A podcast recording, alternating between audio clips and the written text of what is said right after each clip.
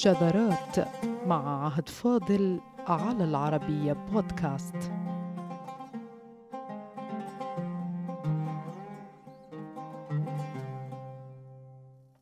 تواجه اللغة العالم الخارجي بكل مستجداته فهي ليست كائنا جامدا ينطوي على أي جديد هكذا بل كائن مرن ينفتح على المتغيرات ويفهمها ويسميها ثم تتحول إلى أداة جديدة تنضم إلى نظام التفكير والتخاطب.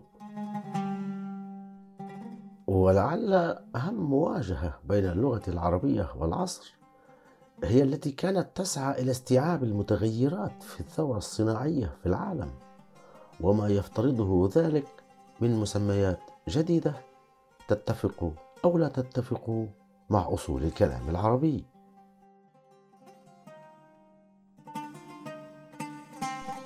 لكن التسارع كان شديدا أيها السادة فلم تلبث الثورة الصناعية أن تتفجر حتى وجدت العربية نفسها في مواجهة مستجدات من قلب الواقع لا غنى عنها ولا مهرب منها. فاتفقت في بعض الأسماء واختلفت في غيرها إلا أن اللغة العربية كانت في النهاية مثالا للمرونة والقابلية على الاشتقاق أو التعريب أو الترجمة أو الاحتفاظ بالاسم الأصلي لاعتبارات لسانية معينة.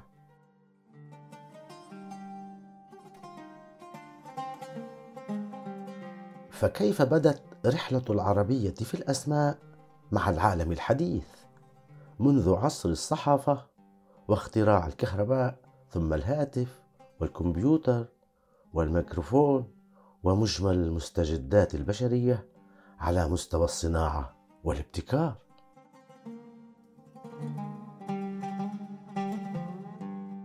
تظهر وثائق التعريب أو وضع الأسماء مرونة لا توصف في اللغة العربية إلا أن هذا لا يعني أن التحدي كان سهلا بل كان على قدر من الصعوبة جعل الكلمة الموضوعة تتبدل إما في البلد الواحد أو في المناطق العربية والإسلامية كافة.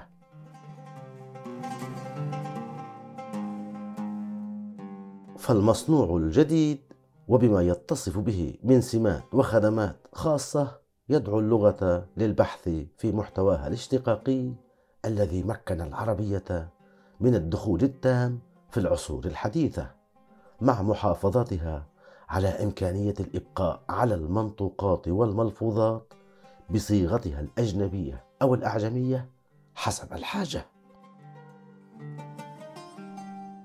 وعلى سبيل المثال عند مسعى تسمية ما نعرفه الآن بالآلة الكاتبة سعى أكثر من مجمع للغة لوضع اسم يعبر عن المصنوع الجديد بالعربية.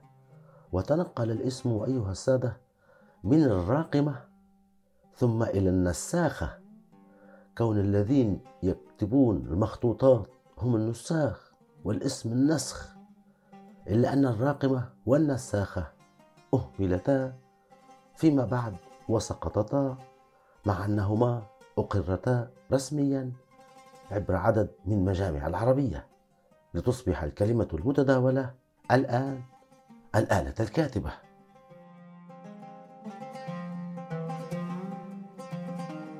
إبدال النساخة والراقمة بالآلة الكاتبة ظاهرة نادرة نظرا لأن المتروك هو كلمة واحدة مفردة فيما المستعمل كلمتان اثنتان معا ويفترض أن المفرد أخصر من الكلمتين إلا أن الراقمة والنساخة انسحبتا من اللسان وحلت مكان كل واحدة منهما عبارة الآلة الكاتبة.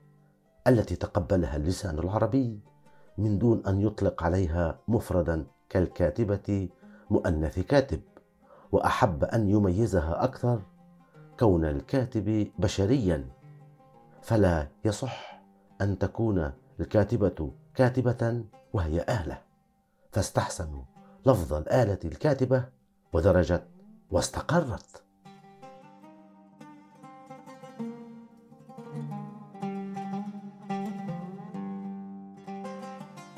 والميكروفون مثلا والذي يستعمل لنقل صوت المتكلم. سعت مجامع العربية لوضع اسم له فسمي تارة بالمصوات وتارة بالمحارة.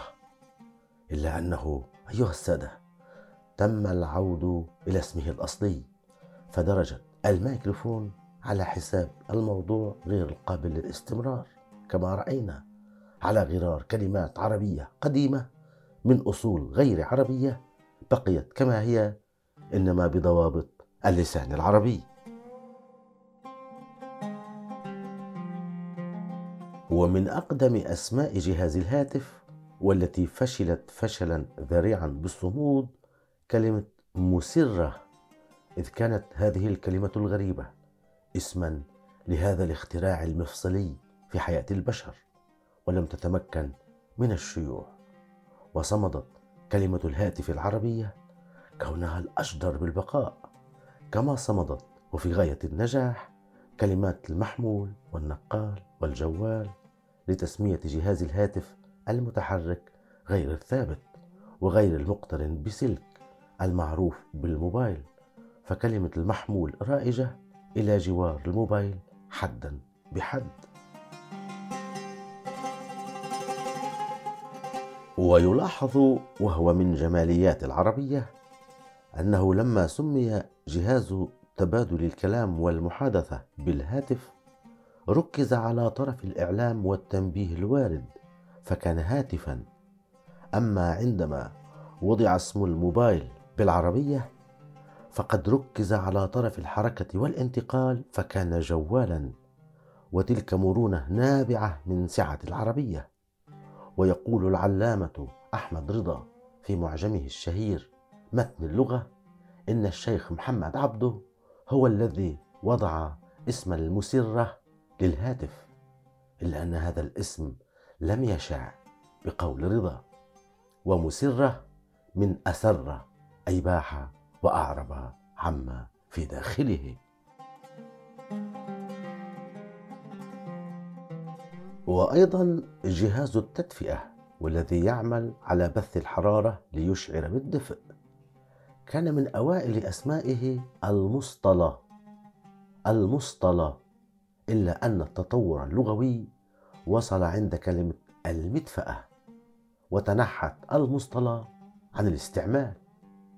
ونستعمل هنا مصطلح التعريب لا بمعنى الترجمة بل بمعنى المقابل وهو المزيج من الترجمة أو المرادف اللغوي المشتق من استعمال الشيء. وليس الترجمة بمعناها الحرفي أيها السادة. ليكون التعريب هنا جملة الكلمات التي وضعت لتسمية مستجدات في الواقع بالصناعة أو في الأسماء. والتطور اللغوي ترك أثره في مسميات الدولة إذ كانت كلمة نافعة اسما لوزارات الاتصالات والتجارة والأشغال العامة كما في الشام في أوائل القرن العشرين. وكان يقصد بالنافعة الإدارات الخدمية لما فيها من منافع للناس. لكن النفع هنا لم يصمد أمام التخصص أيها السادة لأن النفع عام وفي مجالات لا تحصى. فأهملت النافعة اهمالا تاما واختفت بالكامل عن اللسان وحل مكانها أسماء الإدارات ذات الاختصاص.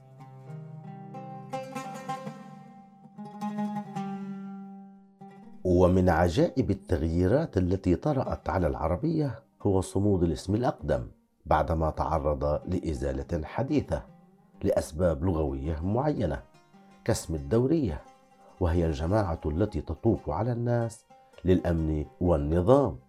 فقد قامت بعض مجامع اللغة العربية بإبدال كلمة الدورية بالعسس لأن العسس نوع من طواف الليل للمراقبة والعسس جوالون يراقبون الناس فحلت مكان الدورية إلا أن الأخيرة بقيت والعسس اختفت. ذلك أن الدورية حملت معنى الحضور الدوري المتكرر فيما العسس حددت المعنى بالحراس والمراقبين والمراقبة. فحسب فكان الانتصار للحضور المتكرر في كلمة الدورية.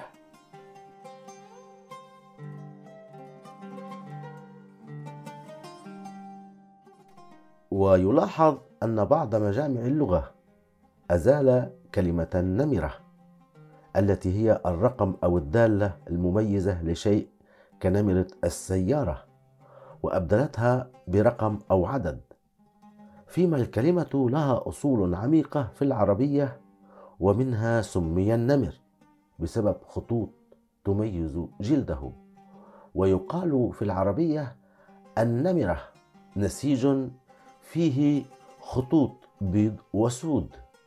حتى قيل كل شملة مخططة من مآزر الأعراب فهي نمرة كأنها أخذت من لون النمر لما فيها من السواد والبياض تقول أمهات العربية.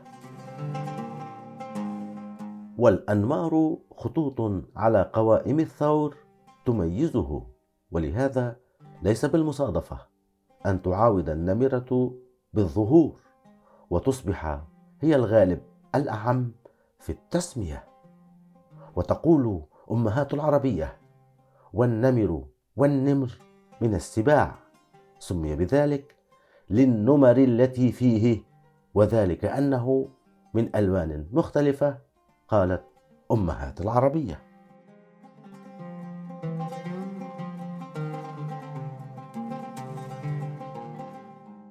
وكان اقترح اسم اللفيفة للسيجارة فما صمدت وحل مكانها وإن بشكل جزئي كلمة اللفافة وبدت الأخيرة أقرب وأكثر استحسانا وتستعمل في اللغة المكتوبة أكثر من العامية التي لا تزال تقول بالسيجارة.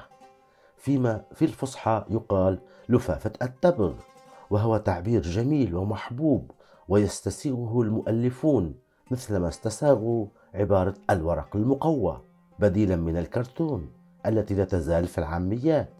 فيما المعرب فيها الورق المقوى مقبولة ويستعملها الجميع دون أي مانع. وطرأت تغيرات غير مدركة وغير مفهومة أو مقبولة تغيرت معها صيغ جمل مع أن الأقدم السائد فيها كان أجمل كعلم الآلات الذي أقرته بعض مجامع العربية بعلم الحيل أي من علم الآلات إلى علم الحيل. ولم يكن هناك أي داع لا لغوي ولا جمالي لهذا التغيير إلا أن الأقدم انتصرت وهزمت الأخيرة التي فرضت دون وجه حق أو مسوغ وبقي علم الآلات صامدا فيما تنحى علم الحيل حتى إنهم عربوا الميكانيكي بالحيلي فهل هذا يعقل؟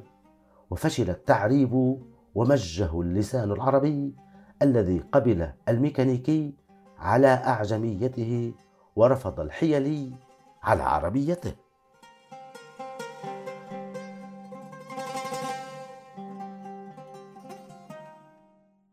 ومنه دخلت كلمات لم تكن معروفة إنما تضمنت معنى عصريا. فبحسب كتاب اللغة العربية بين التشدد والتيسير فإنه يمكن قبول كلمات جديدة لم تكن مستعملة بمعناها الجديد من قبل ولا ضرورة لأن يكون أصلها القديم مطابقا لاستعمالها الحرفي الجديد. فمثلا كلمة سجل بمعنى كتب أو قيد لم تستعمل سابقا بحالتها كفعل الآن. التسجيل الكتابة وأصبحت كلمة ملائمة لمعناها ولا غنى عنها في بابها أبدا. وكذلك استعمال كلمة دفع بمعنى تسديد ثمن الشيء أو البضاعة وهي لم تكن كذلك في أصل العربية لكن لم يعد بإمكان العربية المعاصرة الاستغناء عنها بحسب كتاب اللغة العربية بين التشدد والتيسير للدكتور ممدوح خسارة الذي نبه من التشدد اللغوي بحسب وصفه والذي اعتبره سببا في انصراف العامة عن الفصحى كالخلاف على الكمبيوتر الحاسب أو الحاسوب أو الاسم الذي لم يكتب له الاستعمال النظامة. فهل هناك أحد أيها السادة يعرف أن اسم الكمبيوتر نظامة؟ لقد سقط هذا التعريب لمعناه وانتصر مكانه الحاسوب أو الحاسب أو الكمبيوتر نفسه.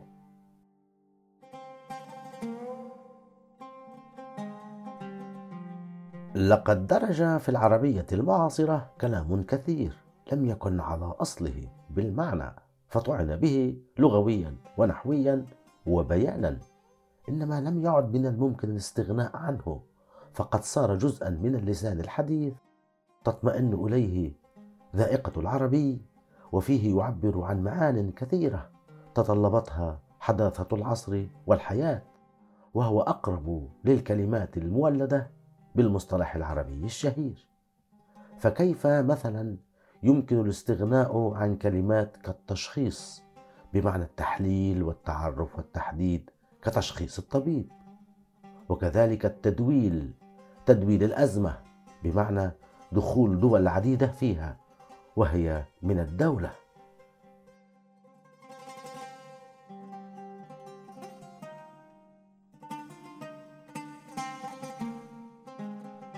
وكلمة التعتيم المحببة بسياقها ومدلولها وعبارة تغطية الخبر بمعنى النقل بشمول وسعة ومتابعة وكلمة التسييس القادمة من السياسة وكلمات كالمديونية والمواصفات والتأمين. كلها من لغة العصر التي ترتبط بالعربية الأم بأساس البناء إنما بالاشتقاق والاستعمال الحديثين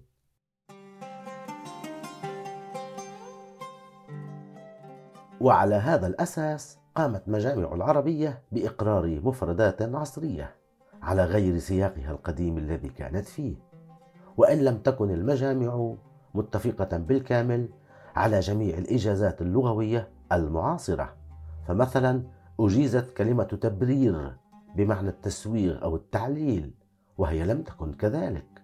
وأجيزت كلمة تبني الشيء بمعنى الاهتمام به ومناصرته مع أن الأصل المعجمي لا يقول ولا يقر بذلك.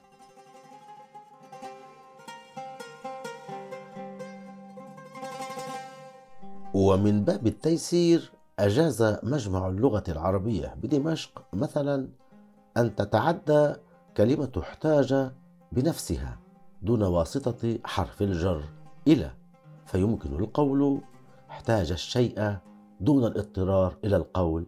احتاج إلى الشيء مع إشارته وتأكيده إلى أن الأكثر في الاستعمال والأعم والأفصح هو احتاج إلى.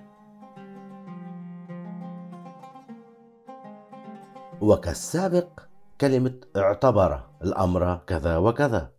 فقد أجيزت بمعنى عده كذا وكذا مع أن الاعتبار أيها السادة له مواقع مختلفة في الأصل المعجمي العربي وكالخلاف علاقات التي تنفي ما وقع في الماضي وأبدا التي تنفي ما سيقع في المستقبل. فقد أجازت بعض مجامع العربية استعمال الحالين كالقول ما فعلت هذا أبدا. ومثل ما سبق أجاب على السؤال وأجاب عن السؤال. وأجيز الاثنان في مجمع ورفض الإجازة مجمع. على اعتبار أن الصواب هو أجاب عن وليس أجاب على. هذا كله من ثراء العربية ومن مرونتها التي تنتقل من عصر إلى عصر لا تقف إلا لتتفكر ولا تتمهل إلا لتبتكر. فإن بدأت بالنساخة أو الراقمة فها هي انتهت إلى الآلة الكاتبة. وإن صورت الهاتف مسرة فها هو هاتف أو جوال أو نقال. هي لغة من أعماق التاريخ لا تتوقف عن كشف المستقبل. والسلام عليكم.